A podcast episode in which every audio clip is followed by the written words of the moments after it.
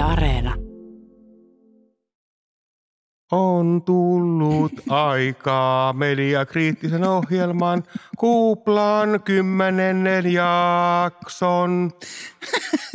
Täällä Jani Halme. Ja Aurora Rämö.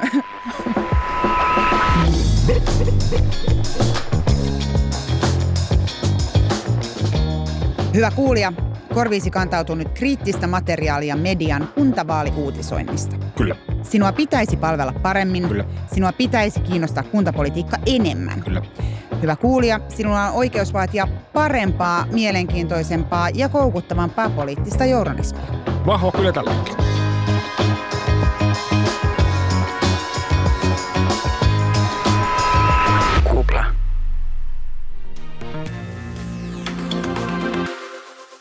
Monelle eteläpohjalaiselle Alavus on mökkikunta. Ja toisaalta veikkaan, että aika moni suomalainen on kyllä käynyt Alavudella. Ylen tuoreen kannatusmittauksen mukaan kokoomus, vihreät, SDP ja vasemmistoliitto säilyttävät paikkansa suurimpina puolueina. Turku saa kesäkuun kuntavaalien yhteydessä pormestarin, joka korvaa kaupunginjohtajan. Ja taitaa muuten olla niin, että on kaikki ihmetelty, eikö oikeusministeriössä kyetty vuodessa valmistautumaan siihen, että kuntavaalit oltaisiin voitu järjestää myös koronaepidemian keskellä. Oikeusministeriön kansliapäällikkö torjuu kritiikin. Tänään olemme saaneet studion vieraita suoraan betonipunkkerin päälle aidosta norsun luusta veistetystä tornista, jonka huipulla sykkii Sauronin silmä. Aivan oikein vieraita on saapunut Pasilasta Suomen yleisradiosta asti.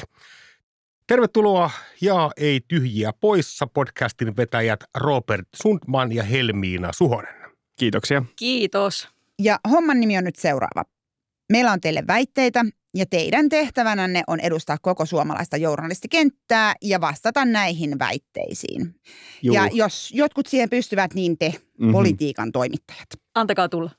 Me aloitammekin pistokokeella. Minäkin, koska olen täysi-ikäinen, olen saanut kotiini kirjekuoren valtiolta. Ja tässä on tieto siitä, että minulla on äänioikeus näissä kuntavaaleissa, mutta täällä tiettävästi kerrotaan myös, että mistä minä oikein pääsen äänestämään. Joten minä avaan tämän kuoren tässä.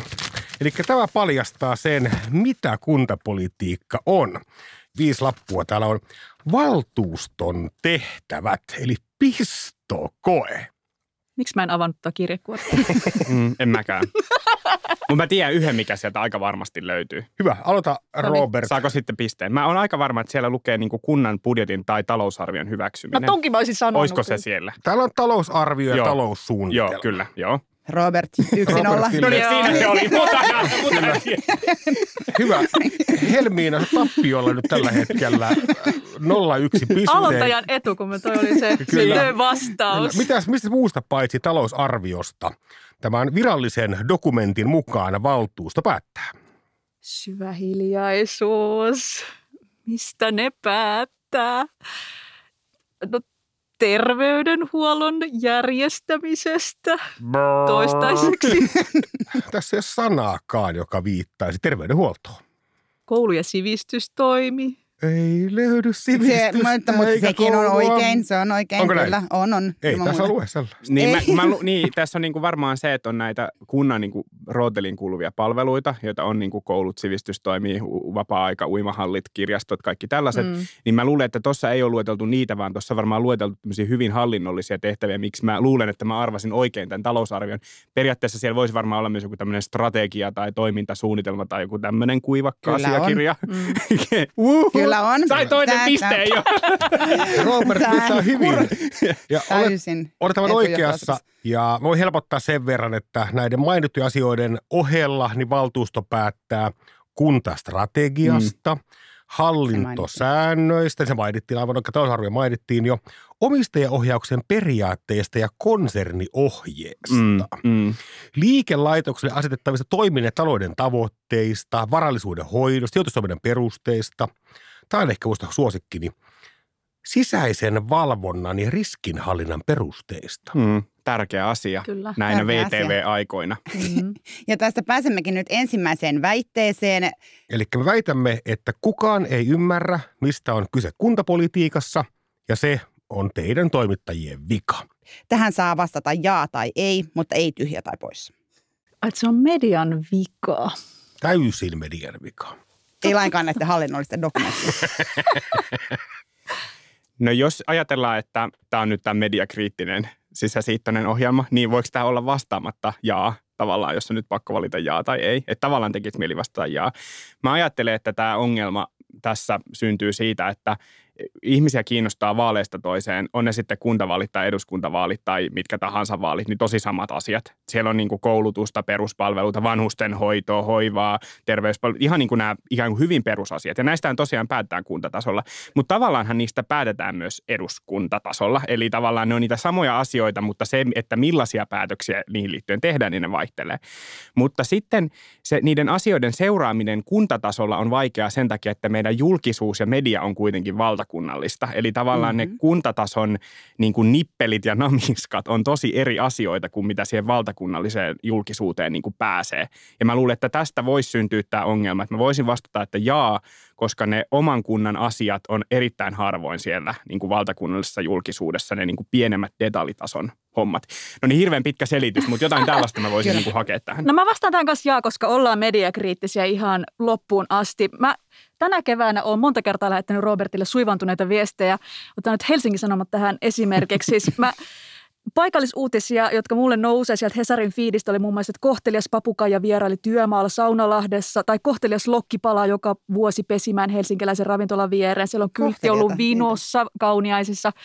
Ja jos katsoo niin kuin tätä fiidiä, mikä mulle nousee paikallisuutisista, niin tämän mm. perusteella ei varmasti kyllä tiedä, että mitä kuntakentällä tapahtuu. Että siellä on lokkeja ja kohteleita papukaijoja. Siis nimenomaan tämmöinen, tätähän kutsutaan hyperlokaaliudeksi. Mm, kyllä. Hieno sana, joka tarkoittaa sitä, että pöllitään aiheita Facebookin puskaradioista. Niin, niin tavallaan, kuoppakadussa. Ku, kuoppakadussa. Kyltit on Kyltti ollut hirvittävän, hirvittävän suuri asia mm. ja, ja tavallaan monet, tai monet, kun siis lähes kaikki paikallislehdet vetoaa aina siihen, niiden olemassaoloa perustelee se, että he tekevät nimenomaan paikallisuudessa. Kyllä. Ja tavallaan tätä on nyt vähän haalittu myös valtakunnan medioihin. Väitämmekin siis seuraavaksi, että ketään ei kiinnosta, mitä kunnissa tapahtuu, ja se on ne median vika. Aivan erityisesti Yleisradion vika. Tekisi niin mieli taas olla tässä oikein esittäjällä että kriittisyyslasit, mutta mä nyt sanon tähän, niin että ei, että se ei ole mediavika, että eikö muka kiinnosta. Että nyt kun miettii, mitä viime viikollakin on uutisoitu niin kuin tavallaan kunnallisella tasolla, niin tonnin laukku on lähdetty autolla ostamaan Helsingin keskustasta. Kiinnostaa ihan hirveästi, pyöräilläänkö vai autoillako keskustaan. Varhaiskasvatus, että saako päivän kotipaikkaa läheltä, kinastellaan ihan hirveästi. Hussin synnytykset, siellä on ihmiset peloissaan menossa synnyttämään, koska ei olekaan kaikki ihan kondiksessa. Kyllä nämä paikalliset asiat kiinnostaa, ne on ihan isoja uutisia. Mm, kyllä mä väittäisin myös, että ne kiinnostaa, mutta tässä ehkä palataan taas tähän niin kuin tuohon edelliseen väitteeseen, että se uutisointi niistä on sitten jotenkin se on vähän eri, tai niin, se on eri asia. Jep. Miten Helmina Suhonen, Robert Sudman, kiinnostako teitä kuntapolitiikka? Kun teette työtä politiikan journalismin parissa, niin onko se joutumista vai pääsemistä kuntapolitiikan pariin? Piireihin. Mä oon nyt ihan brutaali rehellinen sanoa, että mua ei itseäni ihan hirveästi kiinnosta. Mä oon töissä A-studiossa, mä teen valtakunnan politiikan juttuja lähinnä ja tuotan sitä, niin se ei mulla ei ole edes aikaa hirveästi seurata kunnallispolitiikkaa. Sitten niin kun mä seuraan pistemäisesti mun synnyinkuntani Muuramen jotain asioita, ehkä Tampereella, kun olen asunut siellä, kiinnostaa joskus joku ja Helsingissä pistemäisesti joku, mutta toimittajana niin voin sanoa, että jää kyllä niin kuin mopen osalle, että mulla tulee valtakunnan politiikka, EU-asiat ja sitten niin kunta-asiat. Mua ehkä niin kuin kiinnostaa just tämä kuntien laajempi kuva, mikä on valtakunnallinen kysymys. Mua kiinnostaa hirveän paljon tämä, että miten vähän meillä puhutaan siitä, että joka vuosi piinallisesti ne tavallaan niin kuin hoivan ja sote-menojen osuus kasvaa, kunnista ihmiset vähenee.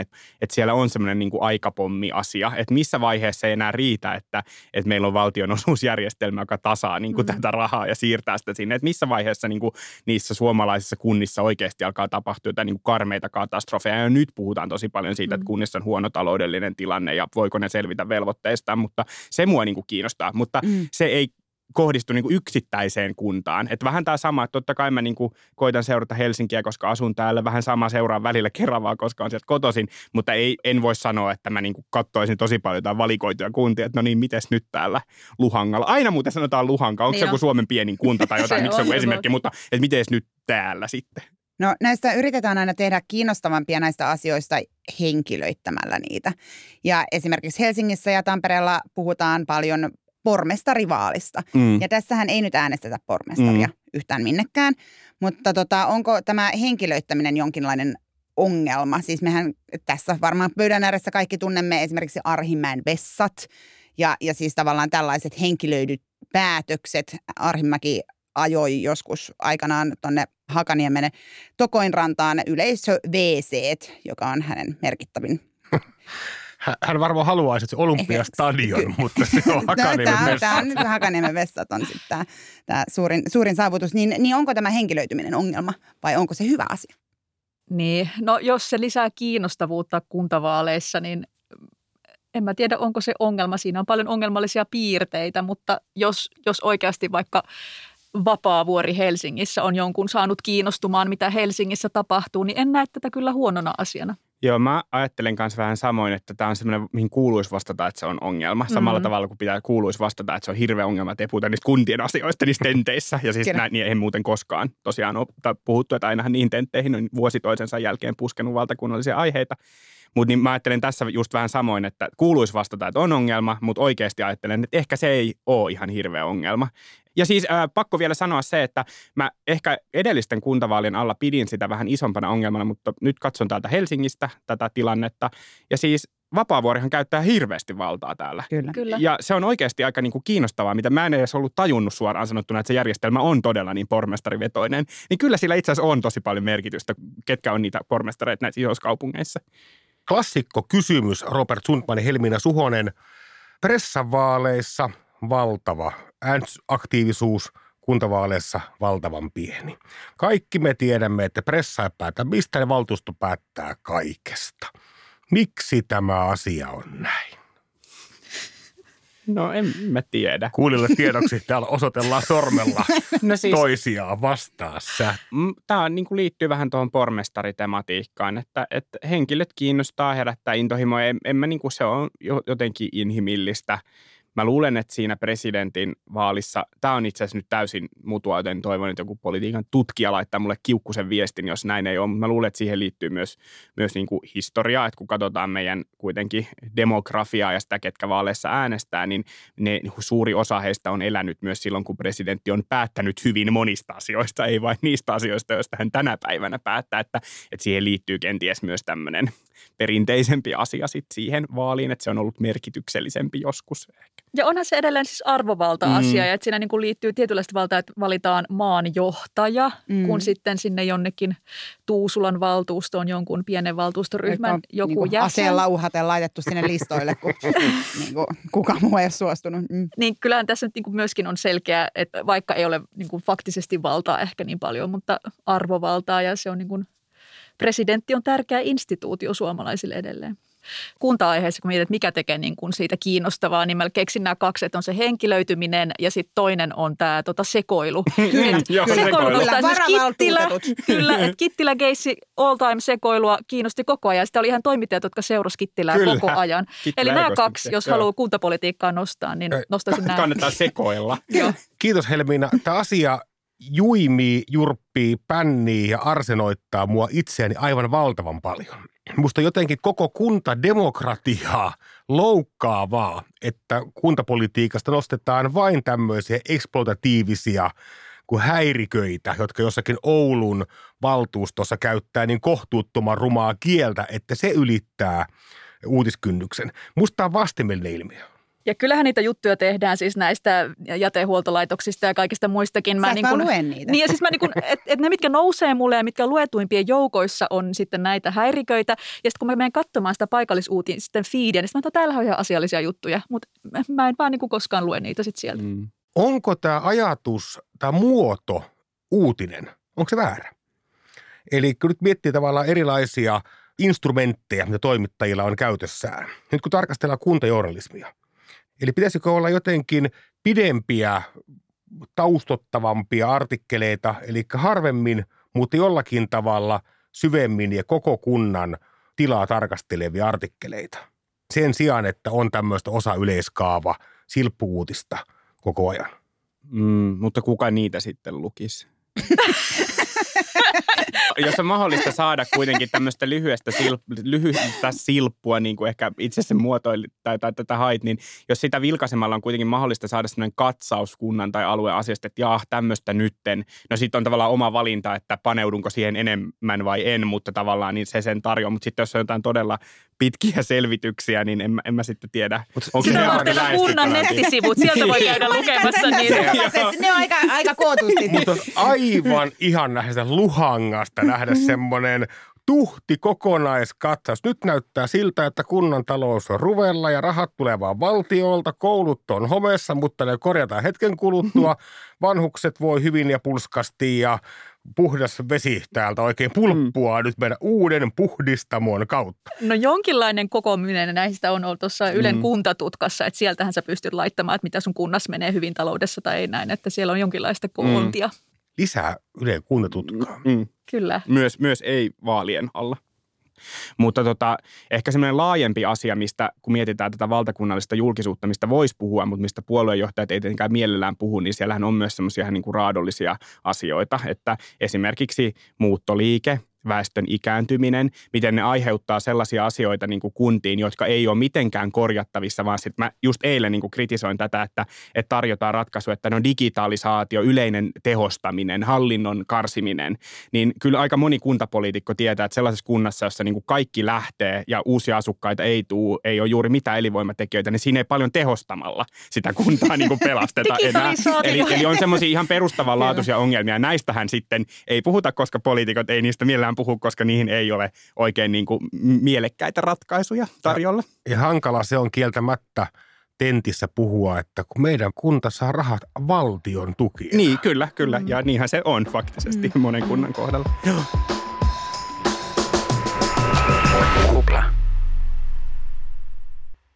Mä edelleen nyt haastan sun isot rakenteet. Pitäisikö kuitenkin puhua yhä enemmän pienistä asioista. Ottaa mallia Helsingin Sanomia näistä kaupunkiliitteistä, missä nimenomaan niin kuin Aame sanoi, pöllitään juttuihin, että pöllitään Facebookin puskaradioista.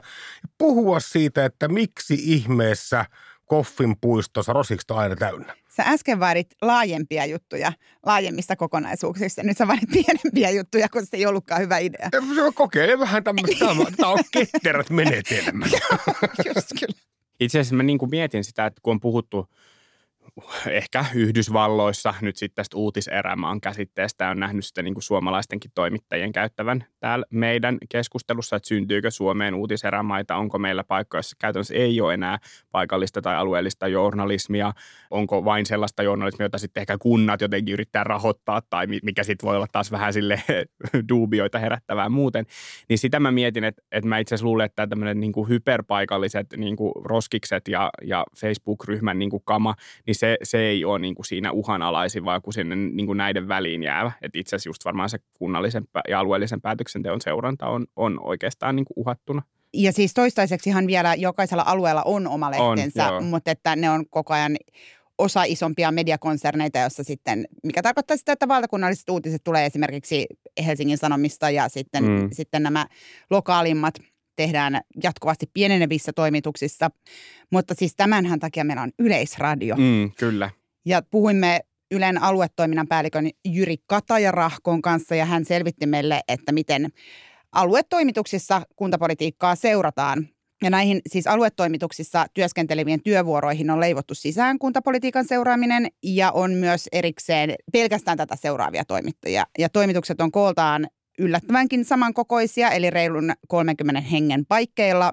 Saamen toimituksessa on 18 ihmistä. Ja sitten nämä uutisjuontajat, joita on 2-4 per alue, käy säännöllisesti läpi kuntien eri oikeusasteiden paperit ja kuntalistat. Ja näissä siis kaikissa valtuustokokouksissa ei istuta, koska listoista näkee, onko siellä kiinnostavia aiheita ja vaatiiko ne aiheet läsnäolokokouksissa vai riittääkö pelkkä päätöksen uutisointi. Eli näitä kyllä seurataan ja näitä seurataan siis totta kai paikallisissa medioissa, mutta myös Ylellä. Mutta että onko tämä niin kuin valtuustojen toiminnan seuraaminen ja sieltä pistemäisesti tällaisten journalistisesti kiinnostavien asioiden nostaminen, niin tehdäänkö se vaan jotenkin, tekisi mieli sanoa ylemäisesti, mutta sanon hieman puisevasti? Hmm.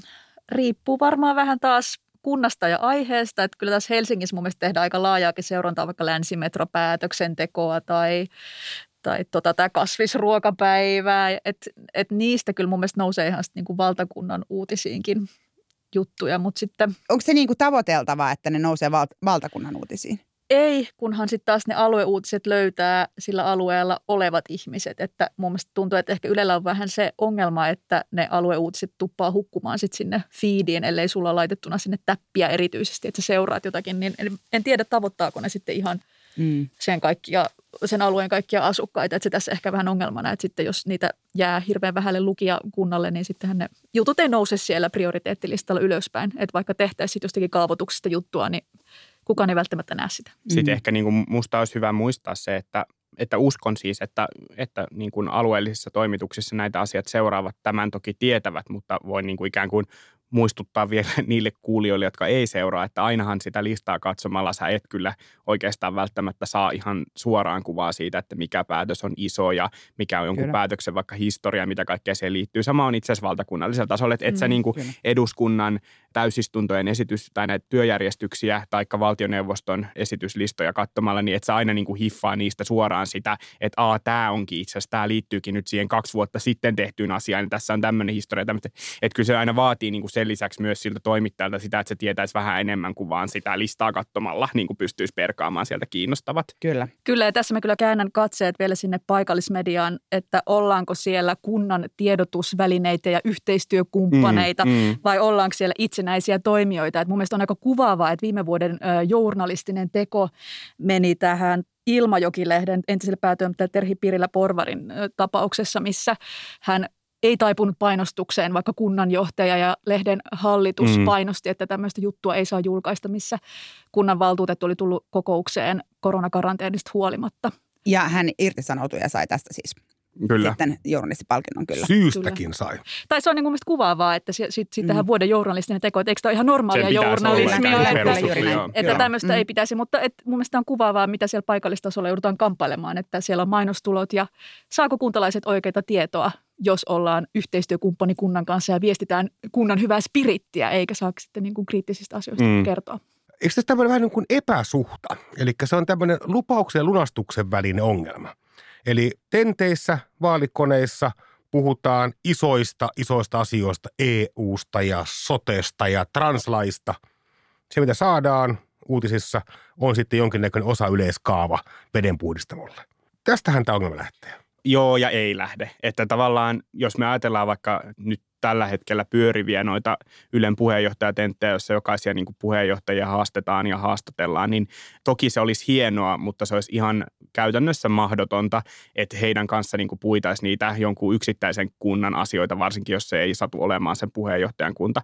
Siis ne kuntapolitiikan nippelithän saattaa olla, siis Helsingissä, kun katsotaan, niin tämä on niin kuin näköharha, että tämä on niin kuin iso kunta, tämä on melkein kuin jonkunlainen, tämä tuntuu melkein valtiolta tämä niin kuin mm. politiikka, mitä täällä tehdään, mutta, mutta siis on vaikka kuntia, joissa niin kuin vuosikausia sitä kuntaa on määritellyt se, että siellä on vaikka joku tämmöinen laajakaista projekti, joka on mennyt pipariksi. Ja sitten siitä on tullut hirveät tappiot kunnalle ja sitten kaikki puolueet on riitautunut ja ne on haljennut keskenään riiteleviä ryhmiä ja tyyli niin, että kokoomuksesta on kolme eri kokoomusryhmää, jotka ei tule toimeen keskenään. Siis, niin kuin tällaisia esimerkkejä on Suomi täynnä. Mm. Että jos sä niin kuin tätä ryhtyisit jossain niin kuin valtakunnallisessa julkisuudessa jotenkin halkomaan, niin eihän sekin sitten, että se olisi relevanttia taas niille kaikille muille 290 kahden kunnan vai mitä ne on niin kuin monta kuntaa niitä on, niin tavallaan niin kuin niiden asukkaille. Että tavallaan se aiheuttaa sitä epäsuhtaa ja sitten on pakko niin kuin yrittää etsiä semmoisia valtakunnallisia hyvin yleistason teemoja niihin niin kuin tentteihin.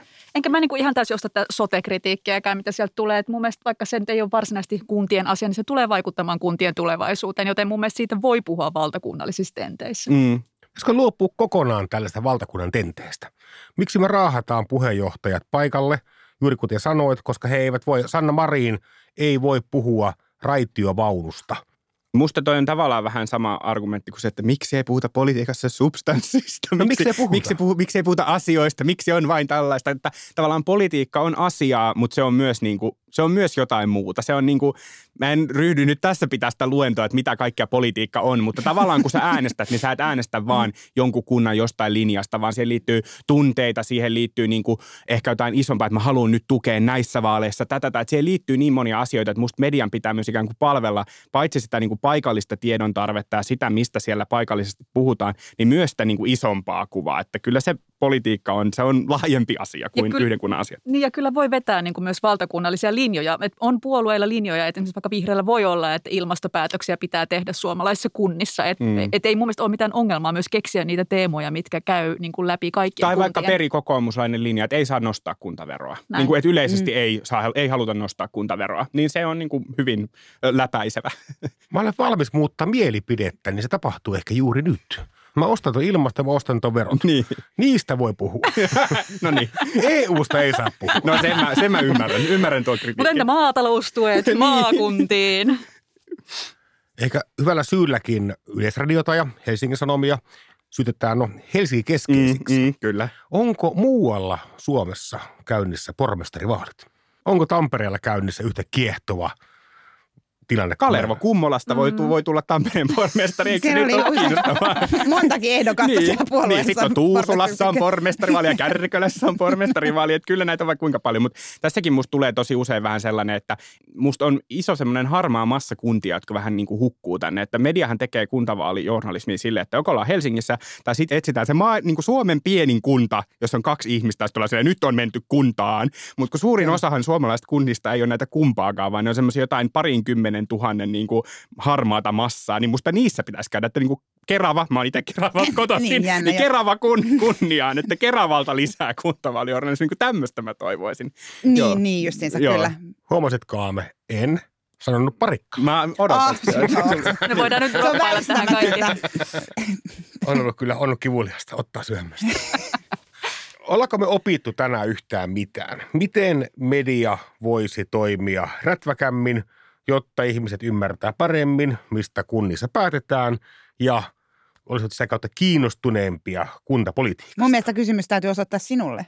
Mä oon heittänyt niin monta ideaa, että kaikki todenneet surkeasti, erittäin surkeasti. Mä oon tehnyt osa.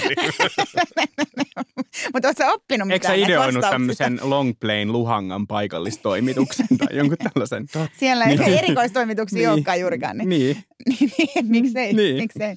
Mutta varmaan se talous kieltämättä olisi tämmöinen kulma, mitä yhä enemmän voisi, voisi pyöritellä. Ja ainakin itse pohtia, että – se, kenet itse on äänestää sinne, niin pitäisi olla eittämättä henkilö, joka pystyisi toiminnalla vaikuttamaan siihen, että talous kohenisi. Vielä kun pystyisit päättämään, oletko porvari vai punavihreä. Se on totta totta. Ja vielä se mittakaava, jos sen saa vielä mm. sanoa. Mua oike, oikeasti tämä niin kuin tehostaminen, digitalisaatio asia ärsyttää niin paljon, niin mä haluan puhua siitä. Mä haluan vielä sen sanoa, että paitsi tämä talous, niin myös se mittakaavojen Kyllä. ymmärtäminen siinä. Että jos kaikki ihmiset lähtee ja koko talous on ruvella ja niin kuin on pelkkää tuskaa, niin siinä ei paljon auta joku tehostaminen tai joku pienet muutokset. Että tämä on politiikan tosi usein ongelma, että jos ollaan sille, että meidän pitäisi etsiä säästöjä et, ja, tai, tai tehdä jotain isoja rakenteellisia uudistuksia, niin se esitetty uudistus on niin kuin riisi riisin jyvän kokonen, kun se tavallaan, mitä sä vaan tarttisit, on se koko Uncle Ben's paketti. Vitsi oli huono kielikuva, mutta niin kuin, fantastinen kielikuva. Kyllä. Sitten helposti tähän menee se, että kun kysytään päättäjiltä, että mitä pitäisi tehdä niin. tilanteessa, missä tarvitaan Uncle Ben's purkki niin. ja meillä on vaan se yksi jyvä, niin sitten tulee tämmöistä elinvoima diipa niin, kyllä, joo. joka mun kummastuttaa aina suuresti. Että... Sitten tulee siihen kunnan rajalle uusi kyltti, jossa sanotaan, että Elinvoima. elinvoimainen ja aurinkoinen kunta. niin. Että paljon auringonottopaikkoja, koska ketään siellä ei ole. Kaikkien kuntien pitää panostaa kyltteihin. Kyllä, niin, mm. no nehän on ollut suosittuja uutisaiheita. Mm. Ja sloganit. Sloganit, sloganit, joo, se on, se on mun suosikkiasia mm. vahvasti, kyllä, kyllä. Mutta kiitoksia vierailusta Robert Sundman ja Helmina Suhonen. Helmiina Suhonen, Robert Sundman. Hei, hei, väärä tunnari, hei. Moi.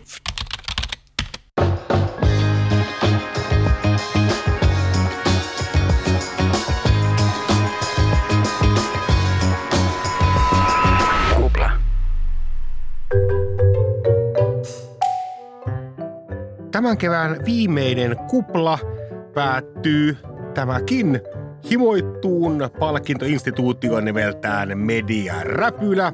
Ja tämähän on sikäli ketterä pysti, että se laajentuu tänään myös oivallisesti tuonne kriitikkouden puolelle.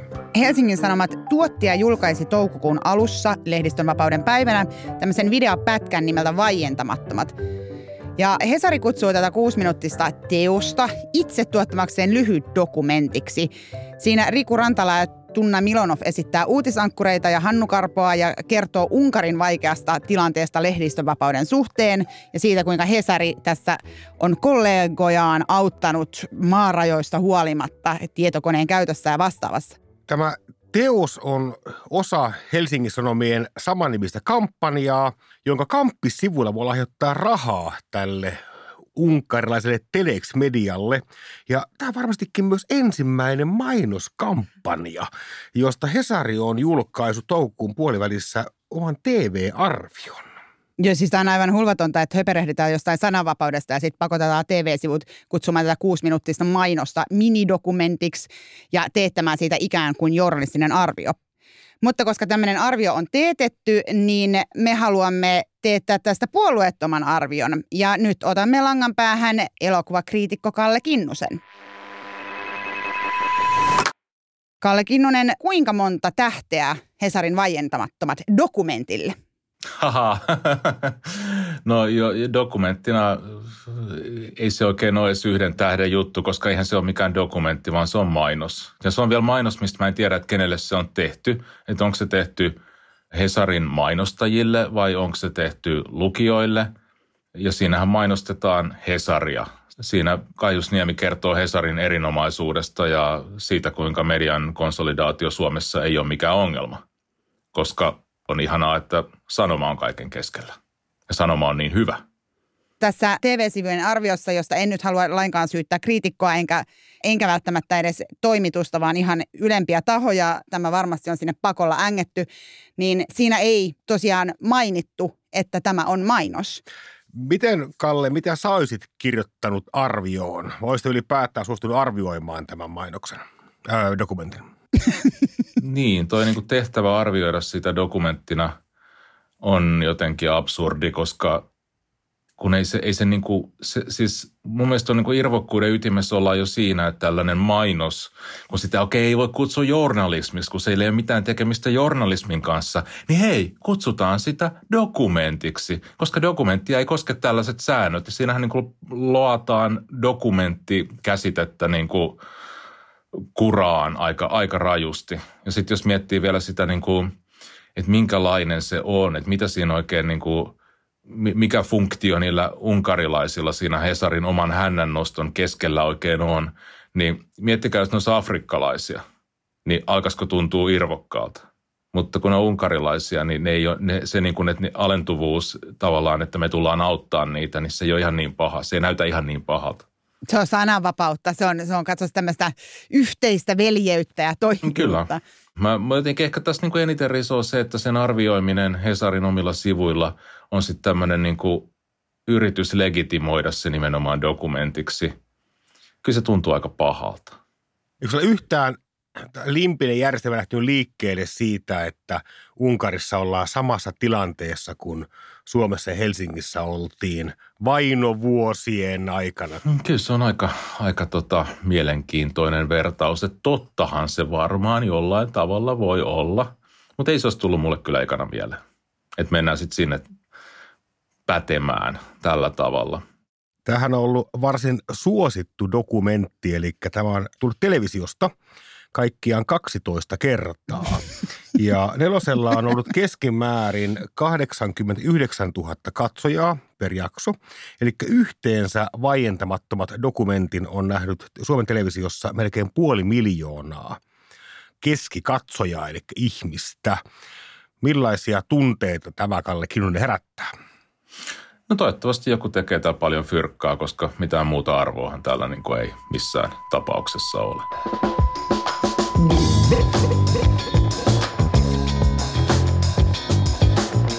Jos kuuntelit tätä kuplaa radiosta, niin muistutamme, että Yle Areenasta löytyy myös kaikki vanhat jaksomme. Noskaiden enää namle namleikon tiirtäiden maakia tullut no.